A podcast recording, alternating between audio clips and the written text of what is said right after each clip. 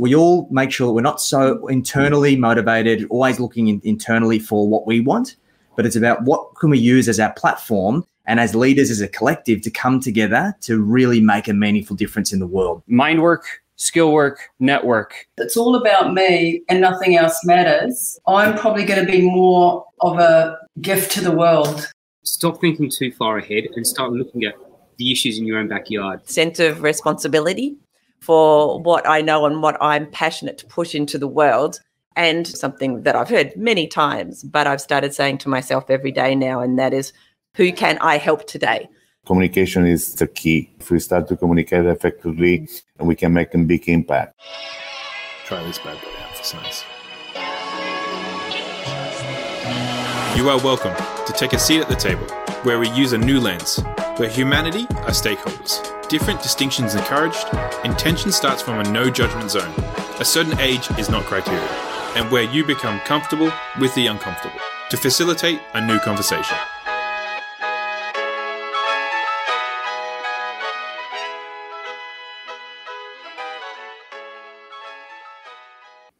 Hi. okay, we're live now. Should we start? Yes. Yes. Okay. Let's do it. Let's do it.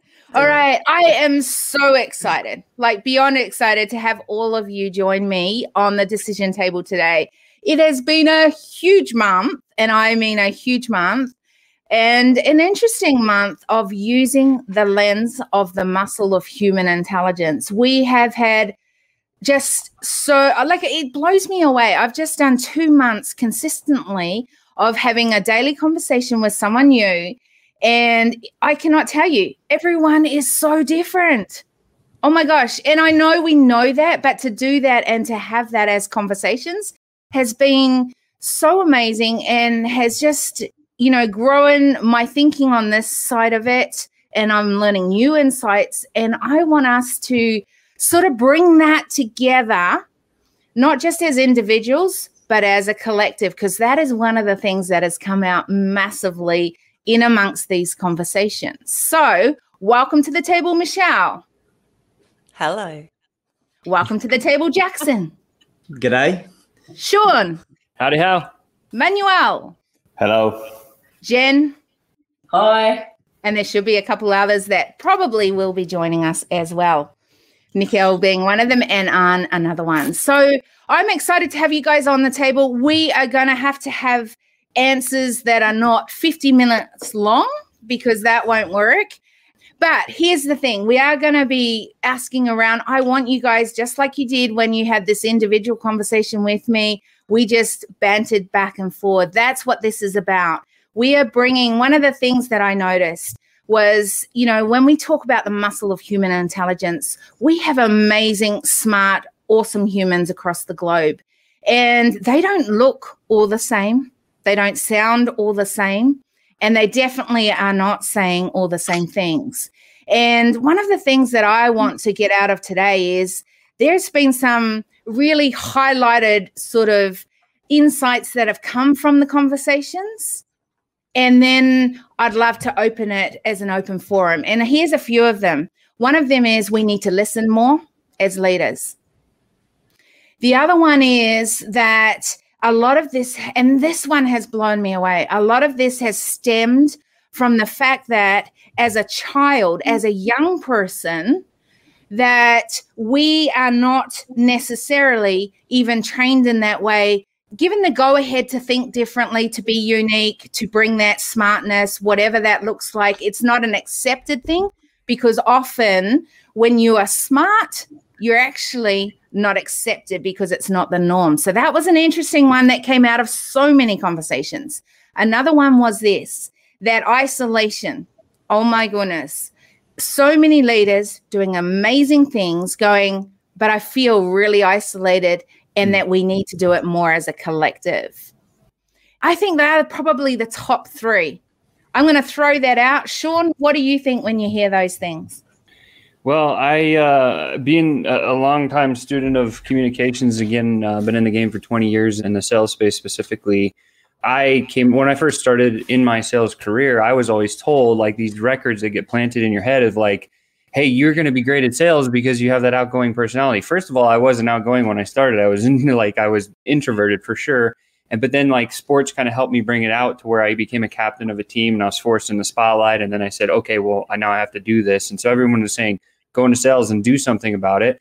And so that's what I did when I came out of uh, university. And then what I found was speaking a lot is the worst thing you can ever do in sales. Like two years, one mouth, use them in proportion. And so that was like one of the first lessons that I learned because I wasn't closing deals. And of course, uh, when you go into sales, that's what you got to do. So it's like, oh, how do you do it? Right. And then I think that's also kind of what gives the traditional salesperson kind of the bad name is they just talk, talk, talk, talk, talk, and they never listen to actually go solve problems. And so the first thing that you said kind of stuck with me the hardest.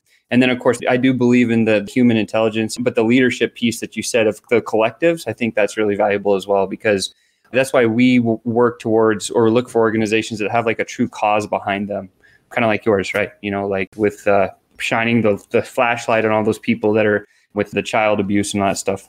Yeah. Interesting. Love that. Thank you. Jen, what about you? I just had a flash and I thought, oh yeah, what was the question again? It's because, you know, I was listening, but then you check out in the sense that I didn't just check out on Sean, I was just going down his whole world of what he was saying, you know. And I think there's something interesting about the human spirit is listening is not really a discipline, it's an energy in a way. And then how do you kind of activate that listening energy in someone? And you know, like people say, storytelling. Well, that's what I just I was just already in the, watching the sports team, like that whole story. That I just saw so much about Sean when he told that story.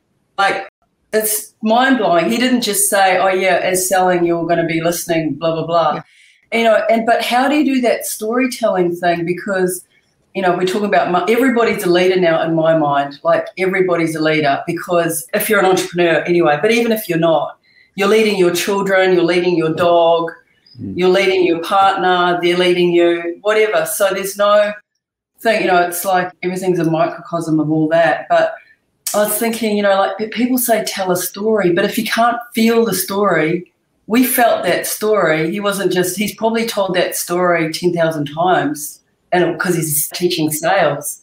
But he told it again, and we were in that story. So, how do you create the listening as the listener and the teller? You know, like, so the listening goes again deeper and deeper, doesn't it? Like, how do you tell the story being the listener and telling the story as you're listening? And that means you get the new story, the new bit about, you know, the coloured shorts that he wore, or the thing, the piece that he remembered about his mum at that point, and the compassion that came through with what she may have been going through at that time. Suddenly, the story has got energetically a whole world of humanity connected to that story. And all he said was, Oh, yeah, mum picked me up, and, you know, she was sick at the time. I don't know. And we're just going, and then we find out that his grandma looked after him or something. And we are in the whole thing. We've got the whole humanity, and our all our humanity codes have kind of been activated. And I think that's how we do the activation of the humanity codes. But so yeah, the listening. It's not listening to the questions and what's next because that puts people in the mind and checks them out. It's like listening to the story and then letting whatever's coming through for your listening to that. Yeah, Manuel, what do you have to say to what Jen just did, said? I totally agree with uh, Jen, Sean. You know, you know, I think you know before you want to state a story, you know, also you know, you is a nice correlation what Sean said. You know, between you know, was an introvert after that, you know, you don't need to be an introvert extrovert. I think uh, my point is, you know, by you know, I represent here, if you be a president of the U.S. Institute of Diplomacy and Human Rights, I think it's uh, I'm coming back, you know, to education. You know, if we start, you know, give uh, children or, you know, the young society to be more confident, you know, to be more creative, to be more sharing, you know, and to be empowered, I think we can create an impact, you know, to the all levels. You know, I think we know, you know, it's society, you know, education these days, you know, bully exists, you know, and I think if we try to understand, you know, especially, you know, and this I'm, I'm preaching, you know, today, you know, to 300 participants, an online event, you know, human rights, the 30 human rights based on UN declaration, you'll be amazed, you know, the bully stop in five seconds. And I think, you know, people doesn't know that. You know, people doesn't know how many human rights they have. But I don't want to go on that point. I want to go like educations. We need to, and I think with this pandemic, everything changed. And I think with online educations and have us, you know, it's our responsibility, you know, to be there to take the hand and share with our neighbor, share with our teachers, and influence that to the point, you know, to make an impact. We can create an impact right now. And we can create an impact, you know, like Elon Musk is creating, you know, he create own education system. You know, kids is going to own school. And why he's doing that? He's doing it now because this school is not good, you know, public school is not good.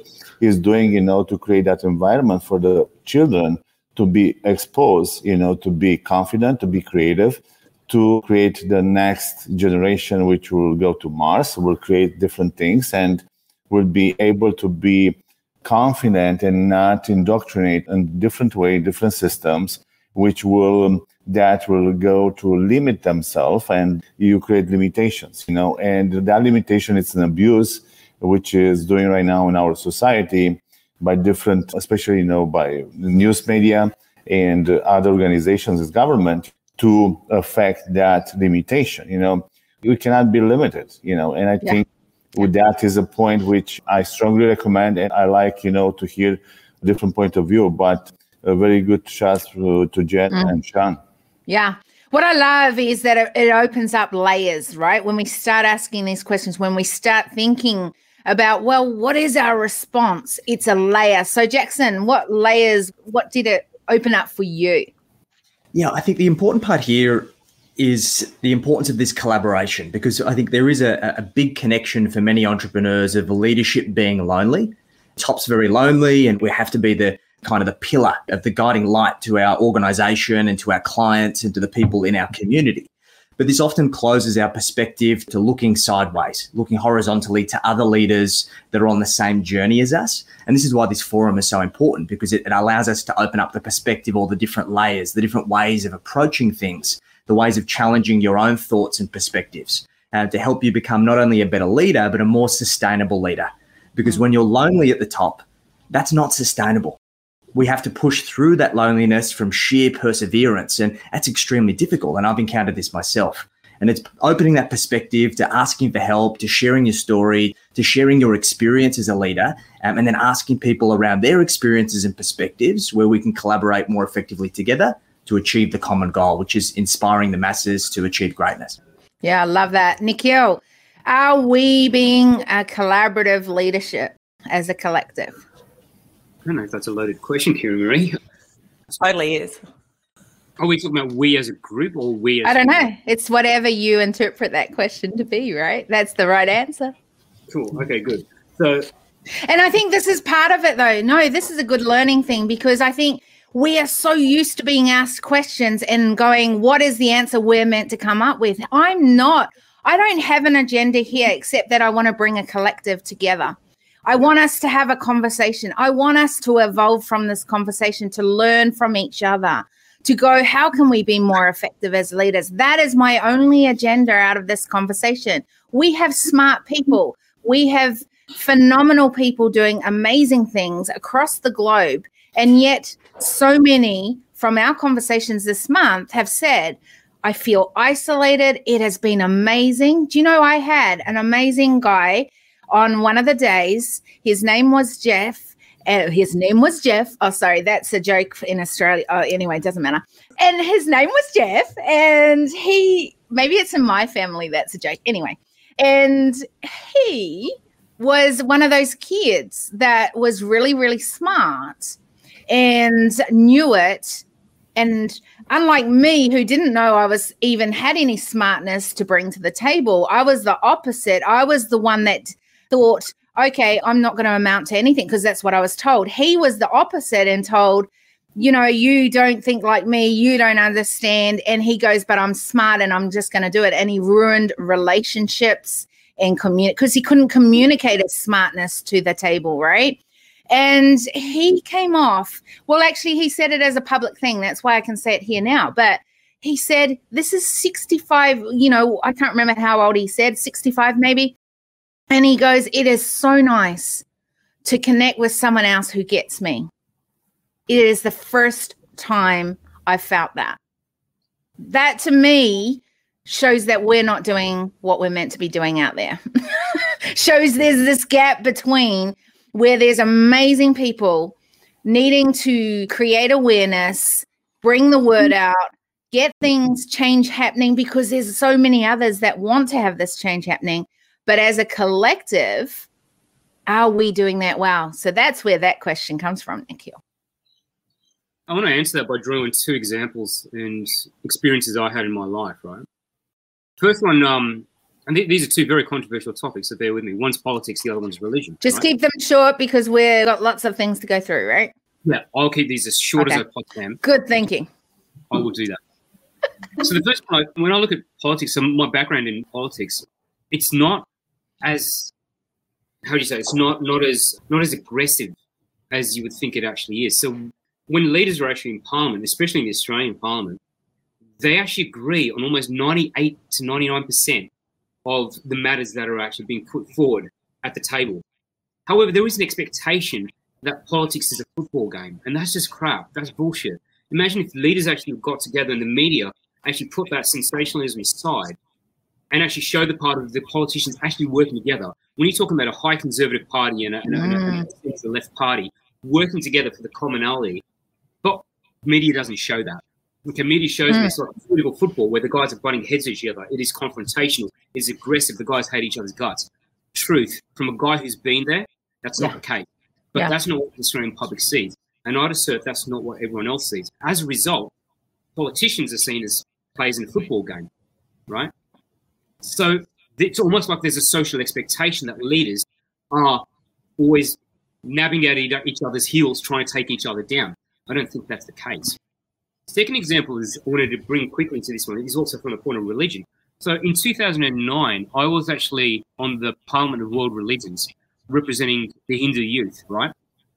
Now, full disclosure, I'm not like shove it down your throat religious. I have spiritual beliefs.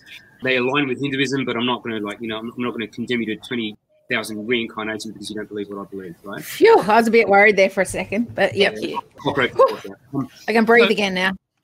when we were when we were there, you can breathe. You guys can all breathe. When we were discussing matters of global unity and working together as people of faith, as people of religious background, we did not see the differences. We saw the commonalities. Yet why is it that around the world people are shoving it down your throat? My religion is better than yours. My faith is better than yours. My faith is different. You're going to go to hell. You're going to be reincarnated mm. three thousand times as a cockroach. Like what the hell? Like seriously, it doesn't happen that way. When we were there at a leadership level, there was almost an expectation that we get along. All right. So I think behind the scenes, leaders want to get along. But what I'm finding is that in the public eye, people are looking for identification, but they don't identify as a, a human collective. They identify as tribes. And I think the time is gone where we're tribes and we are a human collective. And that's how I want to answer the question, right? That's how I want to answer the question there. So okay, I hope that was short enough. That was awesome. I loved it. Thank you. Michelle, expectations. How do you think this plays a part in what we're doing and who we are? The How we're turning up at the table.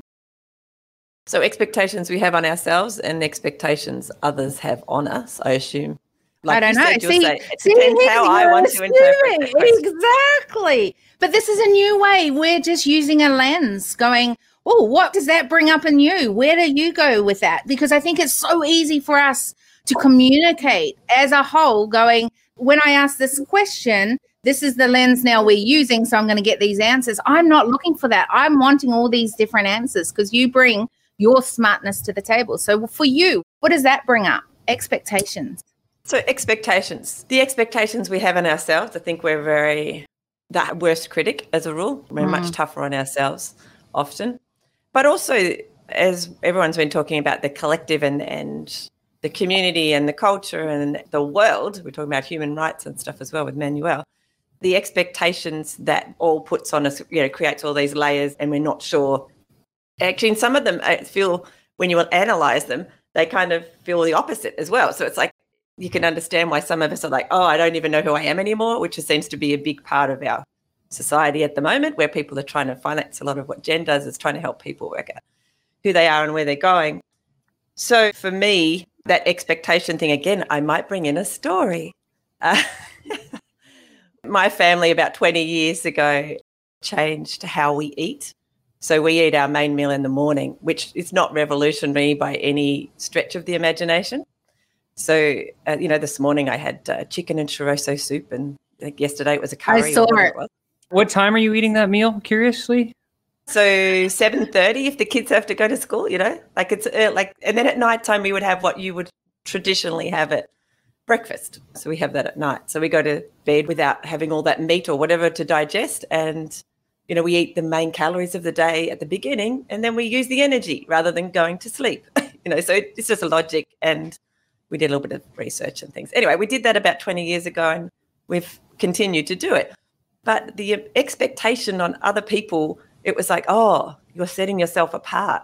And, you know, it's, we're just choosing when to put food in our mouths. But it was like, my mum's like, oh, I can't invite you for dinner anymore.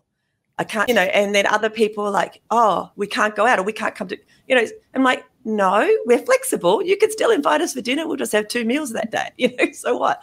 But it's like, because we stepped apart from, there's a bit, Nikhil was talking about tribe.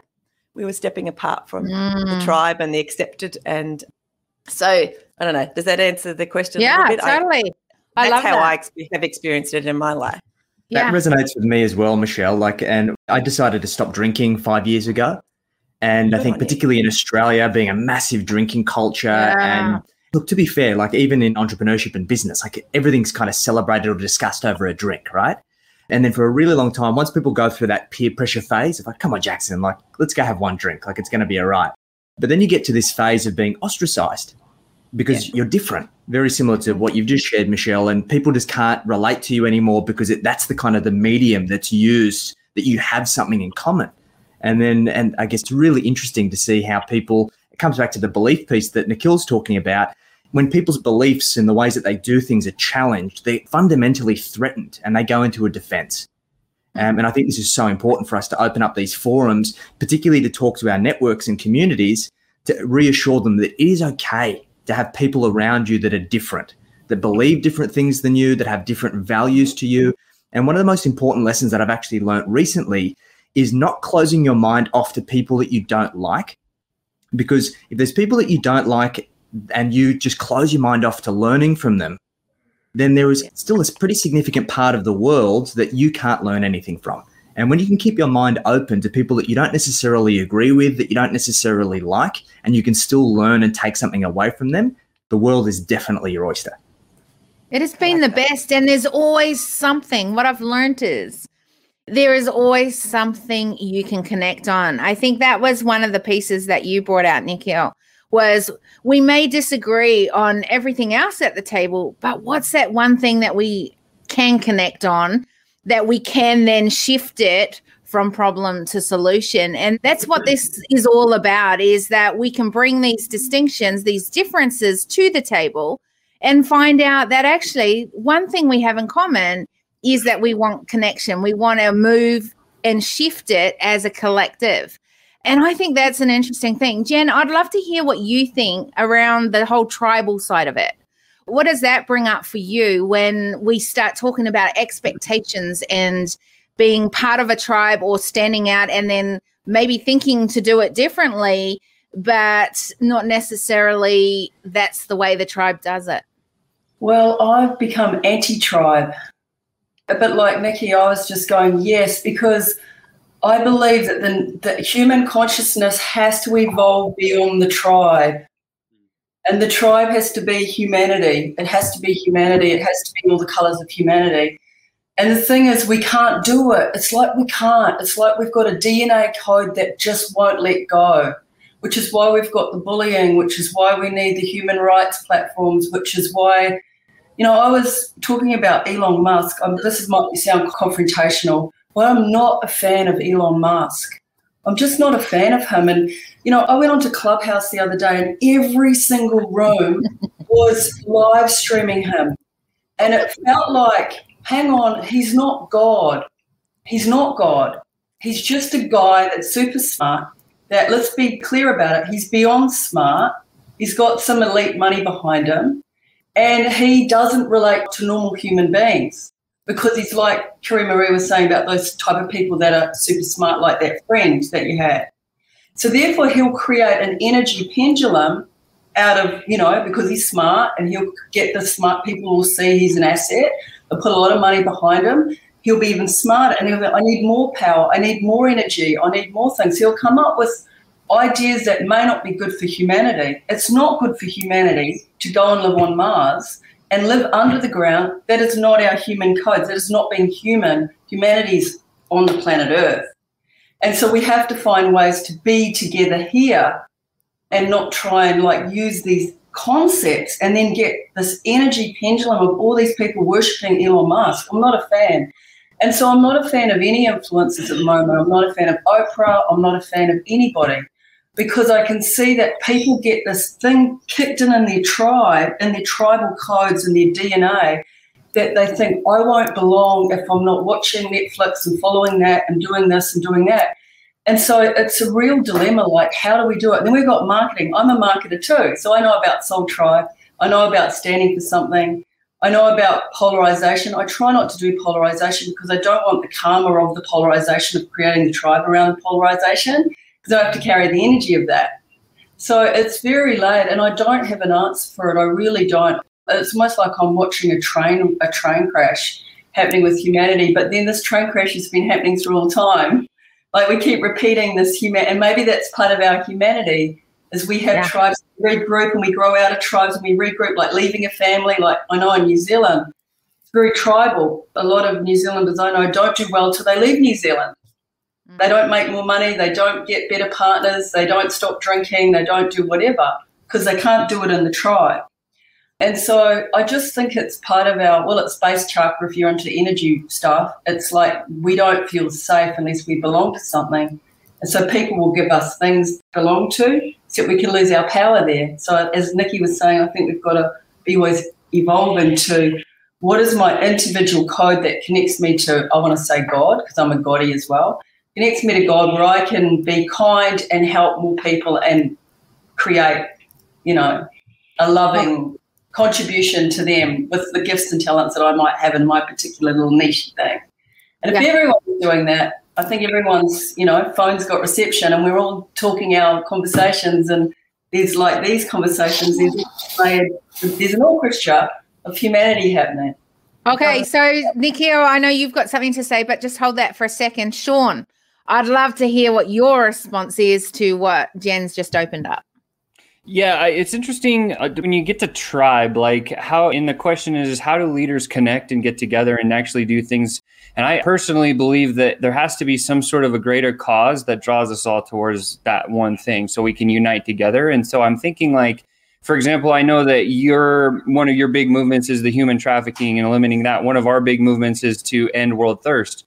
And so, like, I believe that if leaders can get together and like decide on what are the most important things to fix, I think that's where a lot of people get mixed up because it, there's so many choices, and then it appeals to like the inaction bias when there's just too many choices out there. People don't make a choice, and so it's mm. like when you find, and I think that's where the again, I, I don't remember. I think it was Michelle, and you said they don't have the identity, they don't know who they are anymore. Yeah. And so I think giving as leaders where we're at, like the collaborative and what Jackson said, we got to look horizontally. Like our job as these leaders where we stand right now is to inspire the people that can look towards us, that can have a cause that we have that everyone can rally behind. And then as us leaders, we have to A, inspire them, but B, connect with everybody in this collective here and then figure out in our amongst ourselves like what are the things we're going to go do to impact the world and then how do we align all of the causes so that we can like band together our mass our tribes that we've all built? And i think when we do that that's where we'll get to a place where we have you know our ceo says you know if you want to go fast go alone but if you want to go far go together. I'm a, a super big believer in like going far and really making an impact and doing something worthwhile doing. I mean why do we build business? It's not for cash flow. I mean at first most people think it's for cash flow but once you get past that like where is the impact and so, like, if you can't be the leader that creates some type of an impact, shame on you. Like, that's what our job is. Love that, Nikhil. Now, yeah, I just wanted to raise that issue. I've got to be honest, Jen. I actually quite like Elon Musk, but not from a God point of view. I like the fact he's got this out of box thinking, and I like the fact that he says that human beings need to be an interplanetary species, but something you raised there was just so interesting. It completely like flipped my thinking, and I just wanted to share it. Right? If humans became an interplanetary species and we encountered aliens, and they were aggressive aliens, I know this sounds a little bit way out there, but would humanity, you know, would they come together? My gut instinct is look at what happened with COVID because that's kind of like an alien invasion when you think about it, right? Yeah. How have we done with COVID? Some places have done really well. Some places are still in denial. I look at my mother was born in a country called Tanzania, right, in Eastern Africa. They're COVID denialists, and people are dying of COVID day after day after Yeah. day. And the president says, "You mentioned COVID, you're going to get incarcerated." And I'm like, "What the fuck? Seriously? How does that even happen? Your population is dying, right? The rest of humanity wants to do something, and you guys are refusing COVID vaccinations. Let alone if you're caught wearing a mask, you're arrested and incarcerated. If you mention COVID, you're arrested and incarcerated. Really? Yeah." It's gone the other way. It's gone completely the other way. And I'm, I'm just wondering, and I just wanted to put it out there like, will there ever be a point, will there ever be a convergence point where humanity will unite? Or are we just going to constantly look for it? And as leaders, right, and the way I look at it, right, is as leaders, we've got to realize it's not leader against leaders. We're all on the same freaking Yeah. team, right? We are on the same team. It's Team Mhm. Humanity. We get a t-shirt now which says hashtag Team Humanity, right? But Yeah. seriously, that's what came up when you spoke there, Jen. I just want to kind of throw it out there that that was pretty- almost falling through the screen as he's wanting to talk. I can see it. yeah, I, I, I totally agree. You know, uh, Kill and Shot. You know, I think um and uh, and Jen. I think we can see here. You know, what it's a tribe. It's a group. Okay, we here. You know, represent any group. We have a group. We're part of different groups here. You know, but here we are a group together. And I think what we did here, you know, we create an affinity with each other. And right now, we, with communication, we create a reality about each other. And if we, just, because everything is moving, moving into today's time, you know, fast and furious, we don't have time to listen to each other, to understand about each other, Yeah. and understand, you know, or look forward to understand about Jen. I understand the look about uh, Sean, uh, Michelle, you know, Jackson, and Yuki and Nikhil, you know. But when we start to learn about each other, you Hey, he wants we- to know about you too, Sean, more, but you know. yeah, but, but the, the, the, the, thing is, the, thing is, you know, the point is, you know, when you learn about each others, you know, you create what? Mm. You create a reality, you create an understanding, and after that, you have an agreement. And after that, you Yeah. can have goals because you have an agreement. We know each other, but what is the goal? You know, and if you Mm. create the goals, you know, to support humanity, to resolve any problems which we face right now together, and not, you know, here's the things, you know, because with this COVID, we fell, you know, to help the with the human rights, the people who has already COVID and people doesn't have COVID you know, and uh, the community which they don't have COVID. And everything is the confusion and mix. But my point I want to make is if we take the time to learn, to listen, and be open to learn about others, we can create a big community and we can understand what whatever problems they have and let's understand how to tackle and resolve those issues. Yeah, love that. I Michelle. see, I see Michelle is ready, you know. Yeah, she's I like- busting, isn't she? Let me say something. Isn't it was a school hard though? Here's, no, here's the thing though, isn't it hard? Because the other thing of listening is that we've got amazing people with amazing insights on this table. Everyone's got them. And as someone's answering something, I'm sure that's conjuring up something else in your brain, right? So we're all kind of busting to talk here, but that's part of what we've got to do is listen at the same time. So Michelle, we're listening to you. Thank you. That was awesome, Manuel. I agree with all of that. It just sparked in me.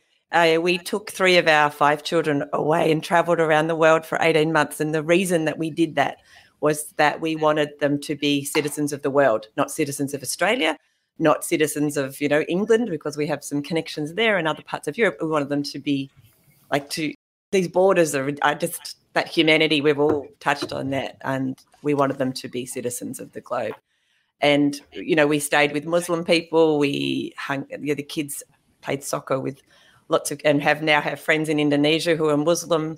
We hung out in malaysia and vietnam and cambodia lots of countries and lots of europe and and other places. And we've introduced them you know they have friends who are gay and friends who are all you know from all different parts of what it is to be human. And what i noticed then is that when you meet someone that you not frightened of is not the right word and possibly it is in some cases but that you don't have never had any other understanding of you realize that person is just another human and Yeah. as Kiri-Maree said earlier there's always something that you can connect with even when you don't have the language, I've always found, even if I can't speak the language of the person that I'm communicating with, there's a way to communicate with them and can connect with them. Once you can do that, it's like, oh, that's right.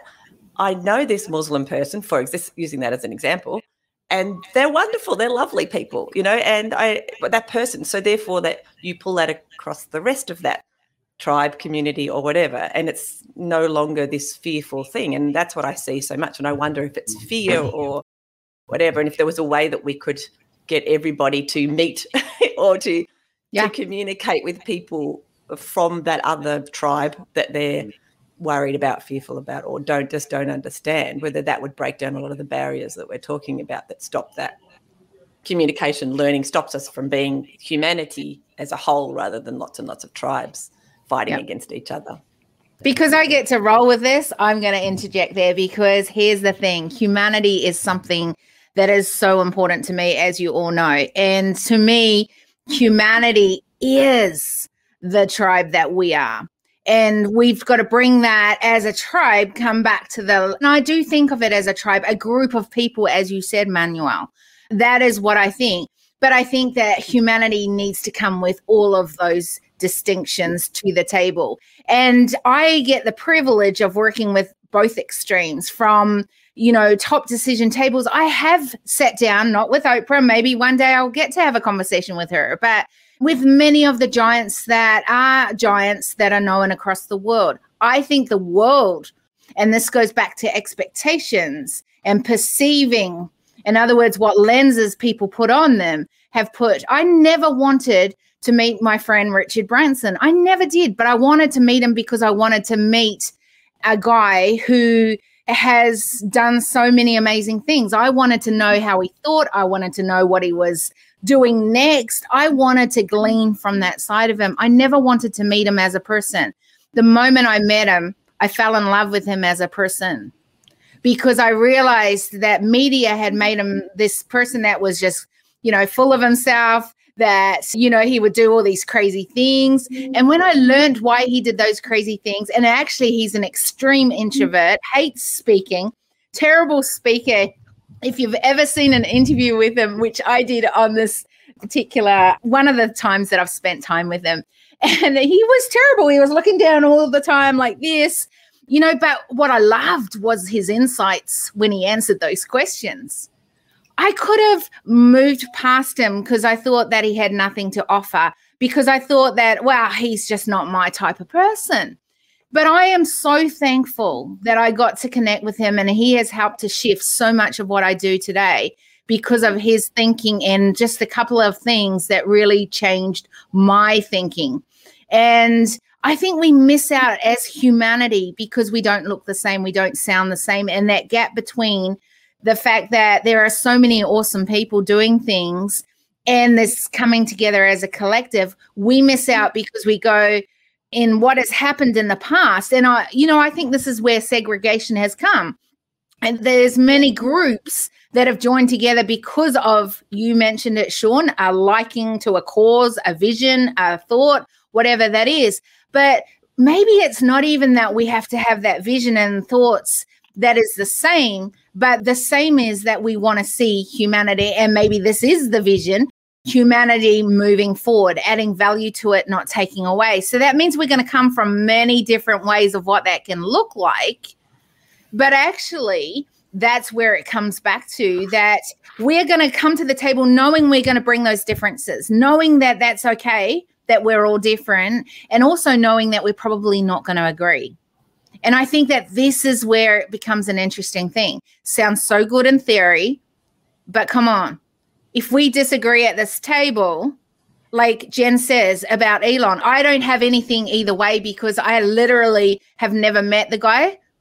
I've just, I've heard, and I like to learn from people that are really smart and who have done things. And so I'm learning from that. And in fact, yesterday, if you ever get a chance, it was a very different decision table. But Greg, I spoke to him and he's, you know, doing the whole electric car. He's learned so much from Elon to now do the flip side of what Elon's doing and bring in the renewable energy and create the electric car. That's where we learn from people that maybe we don't believe in the same thing. Maybe we don't have the same values, but we do want to see sustainable solutions. And the only way we're going to do that is if we learn from each other. Yes, and I totally understand. I totally agree with you, Kiri. You know, these are things when I share, you know, like uh, Elon Musk, you know, Elon Musk, you know, it was a point, you know, to fail. But to what he did, you know, he never give up. I think that is important, you know, everyone to take from Elon Musk. You can do. Sometimes we have ups and downs, and Elon Musk does is say, okay, I will make it happen. I maybe I don't have a solution right now, but I'll make it happen. Not today, maybe tomorrow. And I think that is important, you know, for us to share the, you know, or take those kind of um, goals, you know, from others. You know, I can, I, you know, we can share those goals, but also, you know, when you are judging, you know, we, we are because we have our beliefs and we base on what we learn from our parents, from our community, and where we live there. If we start to go to other communities and you know, like I love, you know, Michelle said, you know, hey, I take my kids, I take my kids and show the world. When you do that, mm-hmm. if we have a conversation with Michelle's kids, we'll say, you know, like you know, the UN Declaration said, you know, Universal Declaration said, you know, all we are born equal. You know, they will find that, you know, say, oh, no discrimination. We are born equal. You know, and that will come up. I was an international uh, sales manager for General Electric, you know, and I was an I was for have a global accounts, including Australia, you know, and it's different culture. What I did, I start to learn the culture. If you are open yeah. to start that culture, you start to learn, like, you know, what Jackson said, you know, we started like drinking. I love drinking, you know, but the point is not that, you know, it's not that, you know, because in Australia, but you learn something which is unique and maybe you can take it home with you, you know, and say, oh, they like this, they love this, you know, oh, why we don't do this in our side, you know, in our community. And when you start to sharing this kind of culture things, you create a big community, and after that, you are open to learn. If you stay in, inside because, of course, you are persecuted, you need to raise your hand and you need to ask for help. And we are here, you know, the same, the group help you out to understand, hey, you have a problem and or somebody have a problem with you. Let's understand that. And especially when I was, because I'm uh, focused only in business, uh, right now I shift that because was a, when international region freedom, you know, started to two years ago, I, I was exposed, you know, and uh, we know when I hear, you know, people are persecuted religious, you know, in different countries. And I start to understand why we cannot do business with other countries because if they don't help own people, you know, to not persecute it and uh, allow human rights, you know, how I can do business with that community. And that makes the, you know, you want to do business, you're looking on the money, you want to deliver your products and services and done but you forget about hold hold on. You need to start you know that country you know to take to different standards you know to again education do whatever what it needs to do you know to not persecute anyone to keep everyone you know it's a tribe it's a whatever it is whatever group is there help them understand listen and after that make an impact and you can create that to be prosperous. Because after all the communities are together and they reach on own beliefs, they reach the religion, they understand everyone. After that, you know, they prosper, you know, they create awareness for that country and that group. And after that, you can deliver whatever they're doing because they are open. I say, okay, give it to me and I will make it happen. Yeah. So I love how you say there educate, understand, and then impact. That's the pieces of those. I love that. Okay. So, Jackson, let's move to you for a second. How can we listen better?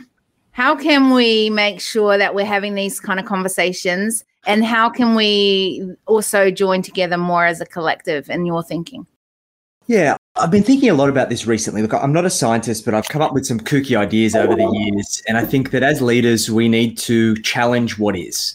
And we've got to realize, looking back through history, evolution has occurred through things that have threatened our survival. And the issue is that now, because we're, we're making certain decisions of our own evolution by choice, as humanity, we're evolving at different paces at different rates, which is the reason why there's a divergence between people connecting because we're sometimes at different stages of, of evolution. So we've got to realize that we've got to come back to having something in common around our ongoing survival as humanity. And I think if we can have, we can really connect to what that survival is, which at the moment there's people fighting for human rights. We're talking about opportunities of colonizing Mars, but we're not addressing the real issues of saving our planet. And we're all pursuing our own selfish agendas to a degree that we need to look at well, what do we all share in common and what is the one constant that we can all evolve with together? Yeah.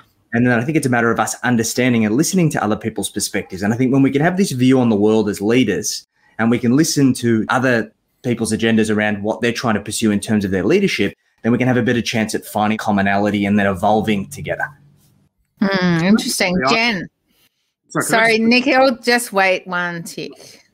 Oh, All right. oh, yeah, Right, Nikhil, come on. Go Go, for go. Nikki, yeah. I have to ask it. Sorry, Jackson. I just want to clarify. Do you feel that this whole idea of colonizing Mars is a cop out from addressing the problems at hand? Do you think it's just a quick fix solution? I think it's it gives people something to hang their their objections and reason for not saving what we've already got. Um, saying, oh, that's fine. We've got another option because people, as humanity, we like to chase shiny objects. It's what we've been conditioned to do over the last few decades, right? And this new shiny object being Mars, which is just it's so unfathomable that we are pursuing something that's so far out of reach still, but we're not. And we've got governments around the world that still aren't even addressing the proven fact of global warming and the issues that we have here around creating a more sustainable way of living across the world.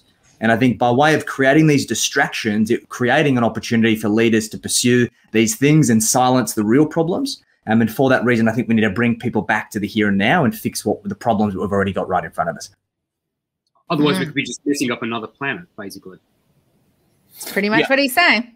I want to interject here because you know I, I think Jackson uh, make a, good point. You know, also you know we try. You know, I agree with you with uh, the shiny objects. You know, because we want to go. You know, for the future, but also today in today's days, you know, we have 6.8 million kids, which they don't have chance to study, and that is my why. You know, when I wake up in the morning, I want to help the more kids. You know, to go and have opportunity to to to, to give the chance to study and that wake me, wake me up, you know, because those kids in different countries, different uh, regions, they help the family. You know, they don't have water. They need to walk five miles or five kilometers to bring one water daily for the family to exist. I think we have, if we look at those kind of things, like we try to, because again, we start from all born are equal. We have kids which they are born in different place of the world, but they don't face the same situation what uh, because i'm born in the uh, european right now i live in the united states.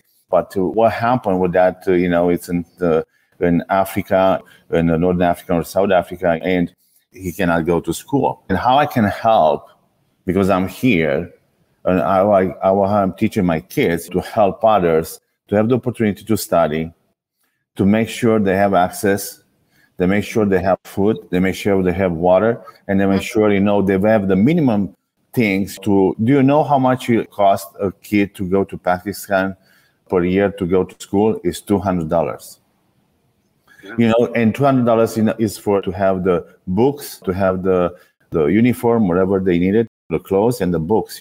But with $200 you, cha- you can change somebody's life. And that is my why and i'm encouraged you know everyone has their own why uh, in this life but i totally agree. We need to help. We have some problems here on the earth. We need to fix it before we go there. Also we let others like musk and others you know to to- they have the vision they have a solution let's do it. But us we have the responsibility and Mm, to be responsible to help others especially you know if i talk to jen there are kids there where they need help with the school you know in that tribe. I don't know details but maybe they need help because maybe they don't not not uh, open others to go to other groups and maybe they have uh, problems but i don't know i cannot say but if i learn more i can understand how i can solve that Yeah, yeah, totally. Jen, what about you? How do you see we, you know, narrow that gap between more leaders listening and the whole thing that I opened up with, basically? I just want to do a little disclaimer on Elon Musk. I just get really annoyed when people kind of go, oh, outside of themselves. It's like that thing in the playground where the smart kid is kind of the one that looks like he's going to solve the problem. And it's like it's within all of us to bring a bit of creativity to the picture. And also, how do we hold this whole pattern of we need to be possibly in space and doing all these things, but at the same time, we need to be building a well? And I think there's room for all of that, all those multi-dimensional people doing their multi-dimensional thing. It's like for me, it's just there's a I feel like there's a the influencer thing needs to kind of we need to know that we're all influencers in our own way and not trying give it's only about giving power away. I'm not saying that anybody here has, but it's just when I saw everybody going, oh, like leave almost them themselves and their potential power in their own communities. So the question was, how do we, as leaders, what did you say? Be Yeah, how do you see us listening better, having these more of these conversations? I can't even remember what the last one is because I've got so involved in this conversation. But anyway, Isolation. Isolation. Yes, thank you. Come Yeah, come together about- more as a collective. It dropped in when Sean was talking, you know, because I can see that he's busy and all, everyone's busy and every, everyone's doing their thing. It's Mm. creating the space. And uh, like, I've got super strong views about COVID and everything, but I love meeting people that have got opposite views, but I read their nervous system. And so Nikki was saying that about thing, and I went, okay, there's another layer into my consciousness about the truth about it, just because I've decided, because I hang out with, you know, a kind of a, I want to say, I, want, I won't use the word elite, but, you know, like a particular tribe that believes all this. And they're all, they're all on my Facebook feed. And then I hear that and I go, I can read his nervous system and I can feel a layer of consciousness coming out of humanity of someone else living their life in another part of the world who's talked to their son, who's got stories, not from the media, not from thing. And I go, oh, I don't know everything. And I think it's the, oh, I don't know everything. I just was listening to Manuel and I went, oh, yeah, I don't know everything. You know, and, and Jackson, oh, I don't know everything. Michelle, when I don't know everything. I love that feeling. And yesterday I, I was I got this um, kind of a download and I've heard it before, but it was when you're really embodied, like in your body, as human beings, we're meant to be in our bodies. So we get out with these ideas out, we go outside of ourselves. We know everything and nothing at the same time. Yeah. And I Yeah. think in that in that kind of spaciousness within our own systems and in, in our own bodies, we've got room for another human being. Like I've got room for all of you guys right now. I've got Mhm. nearly make it, but then I just was through the grace of God, I'm here. And I've just taken on all these codes of all you guys, and suddenly I know a bit more, but you haven't told me everything. So I think Yeah. it's, it's a, it's a cellular thing. It feels like a cellular thing. And if you go into the mind, we get lost. We think we know more. We have to know something, like you were saying at the beginning. And that's art. I don't know how we do it. I think our, it's in our code. But I think this is part of it, Jen, though, isn't it? That we're evolving. And what you're talking about is the fact that together, as we're having this conversation, we continue to evolve. And that's what I believe as a collective, we need to be better at knowing that we are evolving on this journey together. And I think that that's the missing piece is the together piece. I'm just going to move it along because I know we're beating against that clock. And I still have one more question to ask everyone, which everyone knows what I'm going to ask. But I want to finish because I think Sean and Nikhil and Michelle, like, I want you to hear what you guys think of how we can, as a collective, keep shifting this to listening better, not having the isolated, but joining together as the collective, and then, you know, having more of these conversations. So, Sean, Nikhil, and then Michelle.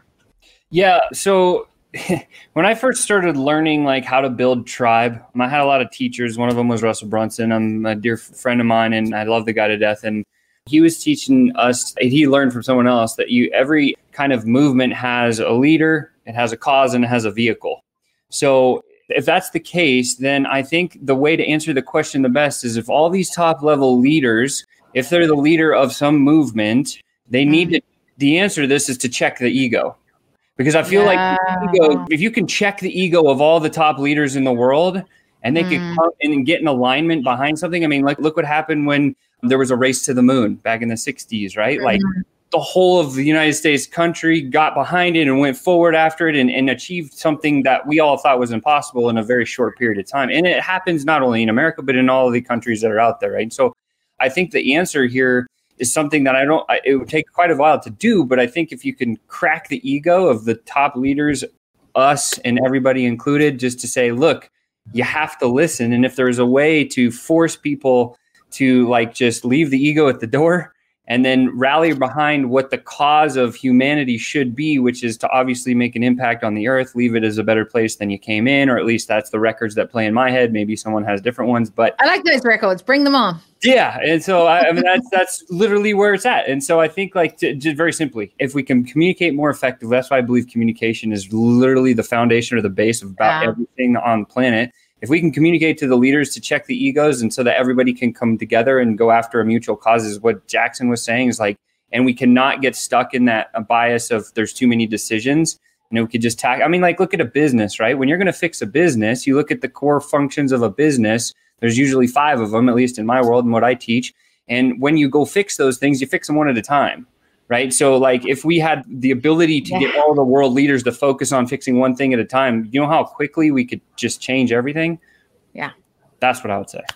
I love that. Nikhil, quick, your turn. Real quick. Okay, so I'm going to say something which is a little bit crazy. Okay, I think firstly, I'd I mean, expect nothing less, by the way. less. I think humanity is ripe for revolution right now. To be honest, I think evolution will get you so far. I think humanity needs a new revolution. Now, it doesn't have to be a coup. It doesn't have to be a war. But I think there is a conscious revolution that needs to take place. And I mm. think part of that is that a new approach to leadership needs to be taking the lead here. We can't depend upon the existing world leaders. We, we can't ex- depend upon the existing body politic out there to make the decisions for humanity. I think this new approach to leadership needs to take a stand and say, that's it, guys, enough is enough. We need to be out there making a change. And I think the next part is then shut up and listen. Literally just close your mouth and listen to what people are going to say. Mm, here, here. Go, Michelle, your turn. For me, and what I've been trying to work out while I've been listening to all of you amazing people, is we are all talking global, but actually, my world really is individual. And when I say that, I'm talking about health. And I think a lot of us neglect it, including leaders to a big degree. And when I'm talking about health, I don't just mean physical, but also mental health. So, for me, in order for us to have a healthy planet with healthy people on it, we need to be thinking properly. In order to do that, we need to have proper nutrition. I mean, that does go back to making sure that everyone in the world has all the water and proper nutrition and things like that. And they need to be moving when we're talking about the Western world. We don't move enough. So, to me, those things are really important. If we don't look at that individual, like that we're all looking after our health and therefore educating, because a lot of people have zero idea on what that means to have a healthy mind, healthy body if we don't do that, then the rest of it's going to all collapse anyway, because all of us leaders will just all fall on the ground because we're not healthy, because we can't be healthy Mm. enough to go to Mars or whatever, or to let alone fix everything that we need to do down here, because what we're talking about is actually, it requires energy on all levels. So if we're not in the best space that we can be, and therefore have educated us ourselves in what that means, and that is not actually in the universities or in school at the moment, really, like what what it means to really be healthy, body and mind. Yeah, so I, that's kind of taking it right back to the individual level. Maybe it's that, as Jen said, I think we're all leaders, and not just if you've got a bunch of people following you, or if you've got kids, but I think you're a leader in your own body. So it's of your own destiny, and therefore can come together as a much healthier collective into the future and make decisions that actually will make a difference instead of, you know, what we end up having at the moment. On another smaller side, one of my friends in America is actually a mad scientist for NASA and wants to go to Mars. And I can probably connect you with him. And we could have that side of why people want to go to Mars in a conversation maybe next month. Who knows? Anyway, just wanted to put that as an aside. you guys are distracting me. It's hilarious. Are they commenting? Um, commenting. They love Michelle. Michelle's like Mother Earth. She That's is it. Mother Earth. That's exactly who she is. All right. That's So, it, last question, everyone. And I'm going to start with Manuel with this one. And then we're going to move to Jackson, Jen. Oh, no, actually, we're going to, sorry, Manuel, Jackson, Michelle, Jen, Nikhil, and then Sean. Well, this question is We've had an amazing conversation here. So I want to thank you publicly to every single one of you to be willing to come on here and have this conversation because that first is where it starts. Like you guys are willing to step up, to have this conversation, to go wherever it needs to go. And you've helped to create an awareness, I think, within yourself. So going back to the individual, Michelle, it's that comes first, right? From our conversation, it's what are we taking that? Where are we thinking about that? And then looking at it as the well, what is it that we'd like to see shift across the globe as a leadership across the globe, as a collective? And then coming right back to this, what are you taking? So we've got an awareness, but I think the next piece is ownership. It's like what we've said there's a responsibility of how are we going to be? Because we can't change other people, but we can make sure that we're doing our piece to help shift from problem to solution across the globe. I think that's, you know, for me, the biggest thing that we can do as a collective. And how do we do that? And what does that look like comes from these conversations. So, my final question, which I ask on the decision table every time, is this Manuel, what are you taking from our conversation today? Uh, first, uh, thank you so much, uh, everyone, uh, you know, to be part of this, and especially Kiri for inviting me and Nika. Uh, Very welcome. my takeaway from this conversation is, you know, I agree totally with Sean. You know, we need to have to communication is the key. If we start to communicate effectively, we can make a big impact. And I totally agree also, you know, with uh, Michelle, you know, to be healthy. But uh, also, it's our responsibility, which you say, Kiri. We need to be responsible. And uh, because it's a lot of information outside, you know, and also the social media and everything, is we're responsible to share there the right information for people to understand what needs to take there and we need to apply. Because we have lots of information but we don't apply we're not in action. We are just observers. And i think if we start to be uh, to implement those you know im- implement the right information i think we can create an impact on uh, for uh, new for the youth especially and also for the new leaders you know because if we stand for our rights again and not only the human rights because this is the human rights you are born you know the 30 human rights. But the point is you know if you take responsibility and we share the information which uh, is the good information because right now in media and everything it's uh, disinformation and just the manipulation of masses i think we can stand and we can educate the kids in the proper way to educate and create an impact. And we can teach them to decide what is good and what is bad. Because nobody's teaching in a school you know how to learn and how to decide what is good is bad you know. And i think if we first we help them to access to study and after that to take them to be confident and they have a voice i think we will make a big impact and thank you so much because i don't want to be longer but uh, i appreciate That's amazing. everyone. It's awesome. I love that. Yeah. Okay. Next one. That was me. Yes. This has been a fantastic conversation. And look, I think what I've taken away from this is that we're part of a, a capitalist system, right? We're all in business, we're as part of a capitalist regime. And I, I personally feel that capitalism has the framework that provides us the most potential. However, it's about finding the balance of capitalism for achieving self actualization as opposed to our own selfish endeavors. And this is the reason why I teach wealth and finance, because I feel that if we've got this fa- fantastic platform that if we can achieve financial freedom as entrepreneurs, as business owners, as individuals, it allows us to meet our own individual needs and provides us a platform to then create meaningful impact in the world. The issue is, and Jen touched on this, is that we don't want to become addicted to power for our own selfish pursuits. And this is Yeah. about ensuring that we come together for something. We achieve the ability to ha- meet all those ego needs so then we can live a comfortable lifestyle, but we use it as a platform to actually give back. So the important thing is that we all make sure that we're not so internally motivated, always looking in, internally for what we want, but it's about what can we use as our platform and as leaders as a collective to come together to really make a meaningful difference in the world because it's remiss of us not to. Yeah. I've got an answer to that one. Next one. the platform, I mean, of coming together as leaders. Who was next? I think it was me. I think. Okay. Yes, Michelle. yeah, Michelle. I'll just go next anyway.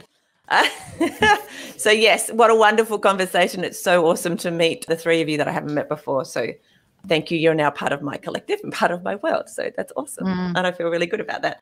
What I've taken out of today is that sense of responsibility for what I know and what I'm passionate to push into the world, and even when it's hard, to take that Mm. responsibility on and to realize that you know you're responsible for making that a thing.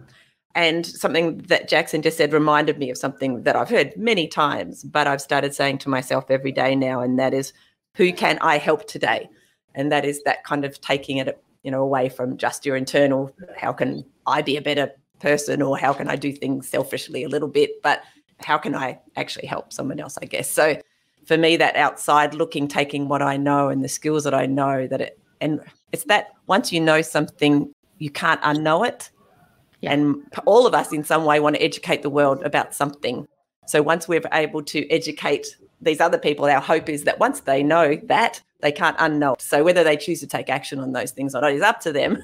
but once they know it, they can't unknow it. So I suppose there's that element of it as well and being able to to push that out to people. So thank you for allowing me some time to reflect on this on a Sunday morning. I really appreciate it. It's Sunday here in Australia. I'm sure you Americans know that. Well, thank you, Michelle, appreciate because I know you you. wanted to be running rather than being here, and I know you've still got to do that run. yeah. And it's warmer in the to- day, and she was like, "No," and I Ah. said, "Yes, I really would love you to be a part of this conversation." and you've added so much value into it. Thank you. So, is it Nikhil next, or is it? Was that right? yes, yes. Yeah. Sorry, I had to drop off there real briefly, but I'm back now. That's all right. You're back here now. I'm back. You know, my, my biggest takeaway, honestly, and this was some uh, somewhat of an eye-opening moment for me, Mm. was stop thinking too far ahead and start looking at the issues in your own backyard. And I've got to specifically say, like Jackson, something you said, Jen, something you said, Sean, stuff you said, really just resonated with me. It's like, you know, when we talk about colonizing Mars, what's going to happen to our Earth? Why are we giving up on Earth so easily? Are we giving up on our own backyard so easily? So I'm kind of joining in the. I'm starting to become an anti-Elon fan now, right now. Oh my god!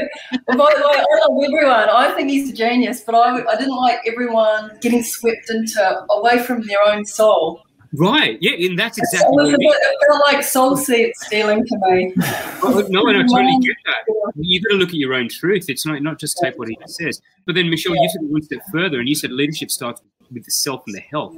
I'm like, holy cow! Really, if we want to make that much of a difference, we got to go so micro and start making that difference in our own backyard. But that one step further is if we can't be vital, if we can't be vibrant, then holy crap! Then what change are we going to make to that world, right? So to me, that was just wow. Okay, it seems so simple, and maybe I'm oversimplifying it, but it was an aha moment for me, and I was like, all right, that's my big takeaway. It's got to start with the self at a health level, at a personal vibra- vibrancy and vitality level, before you can then have that ripple effect to go out. So that for me was my biggest takeaway. And so what does that mean for me? I'm just going to be, I think self care is, is where it comes down to me. I'm notoriously guilty for, for, burning candle at both ends and, and working myself to the ground and doing things like working until 4 a.m. only to wake up at 7.30 a.m. to hustle again. And if I truly, well and truly want to make that difference, I've got to be that example, firstly. But I think I've got to Mhm. have that energy to go into it. And so that's what it comes down to. I think it's energy management, you know, the way you vibrate, the way you, your vitality resonates, that in itself will make enough of a change so that you can start inspiring the other people and you can start being a, a call and a voice for that change. So, guys, thank you for that. The collective of you guys really woke that in me, and that's just uh, that shifted something in me. So, thank you. Really, That's appreciate it. awesome. All right, Jen, yours.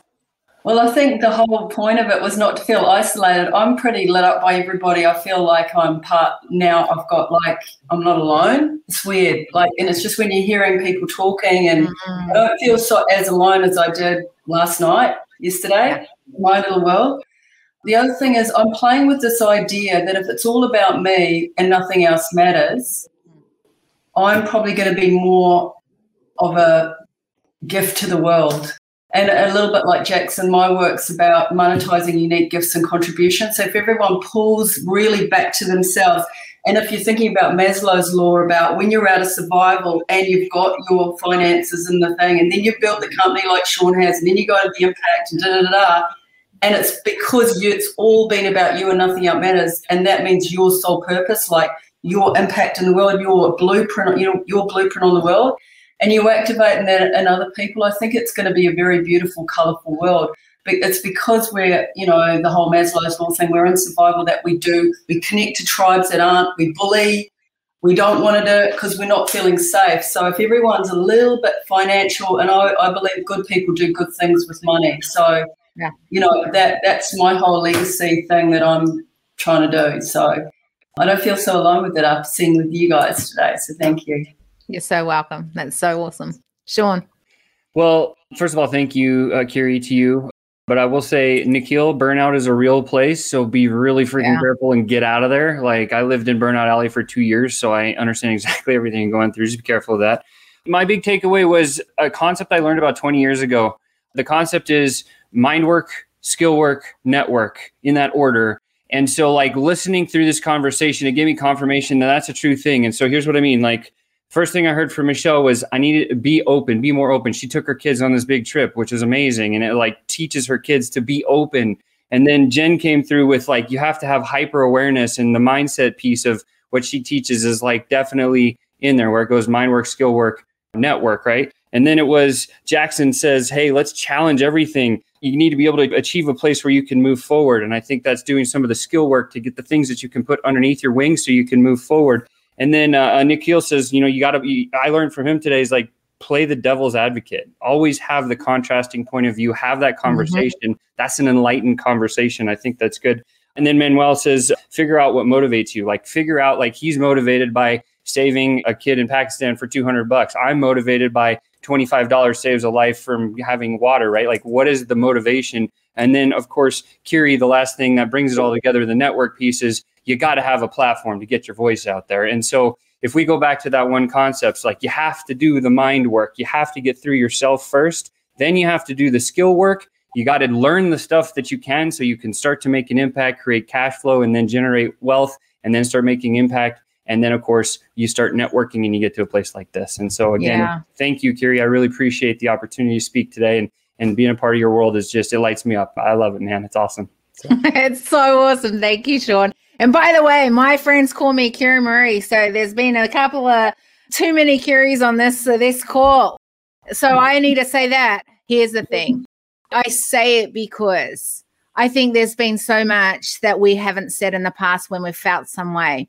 We don't say it. And today, what I've loved about our conversation is that we have had a safe platform here for us to start a conversation that I know is going to keep changing not just how I'm thinking, what we're thinking as a collective, but those that you are now going to impact in your own sphere of influence as well. So I know that this is a domino effect. So for me, it's always truly such a grateful moment and a privilege to have smart cats at the table who are willing to even start this conversation.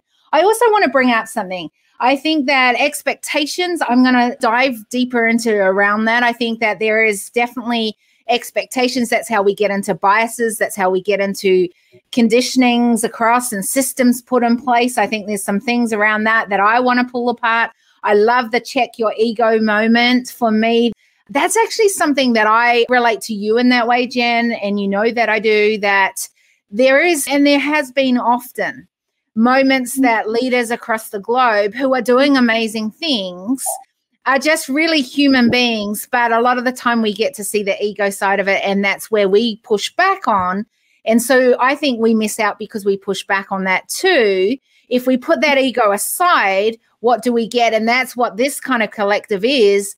Every one of you have checked out your ego today, come to the table and really just been so honest and open to for us to learn more from that and then take from that what we need to. I think the mutual cause is another interesting thing. Absolutely. here's the thing I think as leaders, and if we think of humanity as the tribe, that humanity, we want to add value to humanity, we don't want to take away. That to me is the mutual cause. How can we make sure we keep narrowing that gap, not widening it? So for me, that just makes clarity around that. Conscious revolution, I think that's an interesting thing. I hope that it's not war that we bring, but I hope that we war against those things that are not adding value to humanity. And I think that's the revolution is when we join together as a collective to now go, hey, as a collective, let's create a conscious revolution to bring the change that we all know and have spoken about beautifully here. Uh, shut up and listen, Nikhil. Beautiful words said. No more needs to be said about that. Healthy. Each one of us, we can bring the best to the table when we're healthy. And, you know, that's always an important thing. And I think one of the things that's come up, and I just want to reiterate, is the fact that we come as whole leaders. We are not just this face that is leading a group or a community or a tribe.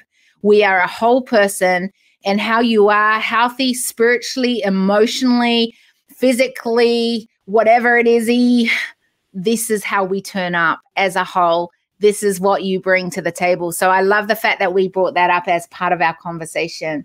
And the responsibility is ours. Today, I've asked you that question, not because it's a beautiful question to ask, but because I truly want you guys to own what you've learned from this conversation so that I know this has not been a waste of any of your amazing, precious time and that we've created an awareness that is actually going to bring some change across the globe. So, again, I'm truly grateful for each one of you coming together, connecting, and bringing what you do. So, I'm going to end this broadcast. Everyone just go, awesome. Awesome. Amazing droplets of wisdom for you from today's episode. Make sure you subscribe, ensure you leave an awesome rating and review. Our hope is this podcast creates a new awareness, activates ownership to what is next, a curiosity for the need to be part of the change, and to make footsteps of sustainability from today onwards. If you want to further your journey with us, then apply to join us at our next Leaders Movement Parlay. The link is in the show notes. We appreciate you Help us to help build a tribe who make humanity as stakeholders. To achieve this together, recommend this podcast to leaders, innovators, and movement changers. Big love until we see you on the next Decision Table Series podcast episode.